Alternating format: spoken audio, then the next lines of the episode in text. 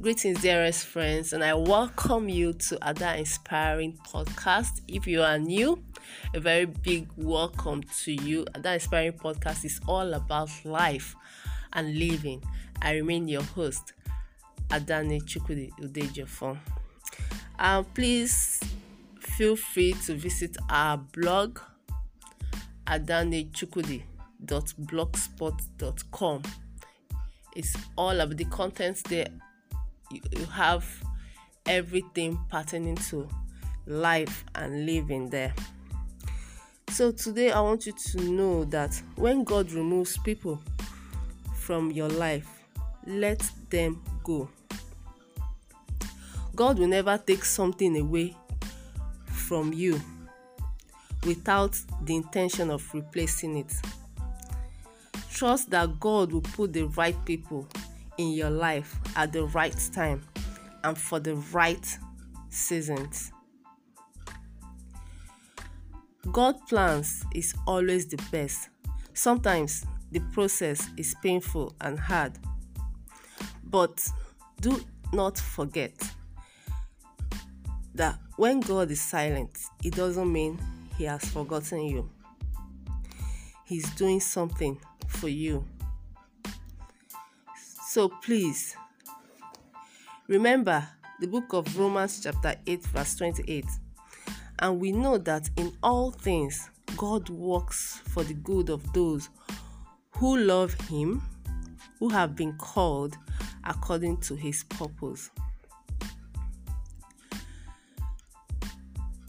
You have to believe in God. Isaiah chapter 43, verse 19.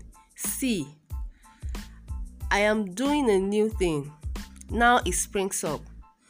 Do you not perceive it?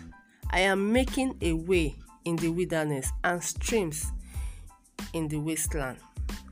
So you just have to be calm. Remember Hebrew chapter 11 verse 1 said says faith is the substance of things hoped for, the evidence of things not seen. You have to trust in God. You don't have to give up with his promises. God will never take something away from you, I repeat, without the intention of replacing it with something much better. So, whatever whatever it is you have tried and you're not having that positive result you have always craved for, do not give up because his plans for you, God's plans for you. He said in the book of Jeremiah um 29 11 for i know the thought i think towards you thoughts of good and not of evil to give you an expected end. So have faith in god. Trust in god. Proverbs chapter 12 verse 23 be sensible and be sensible and don't tell everything you know only fools spread foolishness everywhere.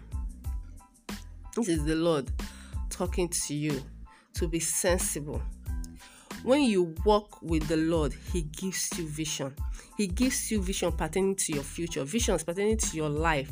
He gives you to the things He wants you to accomplish with you, and He causes so you you you know everybody may not see this Everybody may not see this, but when you follow the wisdom of God, that's why above all things you should ask for divine wisdom of God, and He will see you through. Without the wisdom of God, you are going nowhere. You're just you're just you're just on your own. So that's why Solomon when God asked him, What do you want me to do for you? And he said, Wisdom. And what happened? God gave him even far more than what he asked.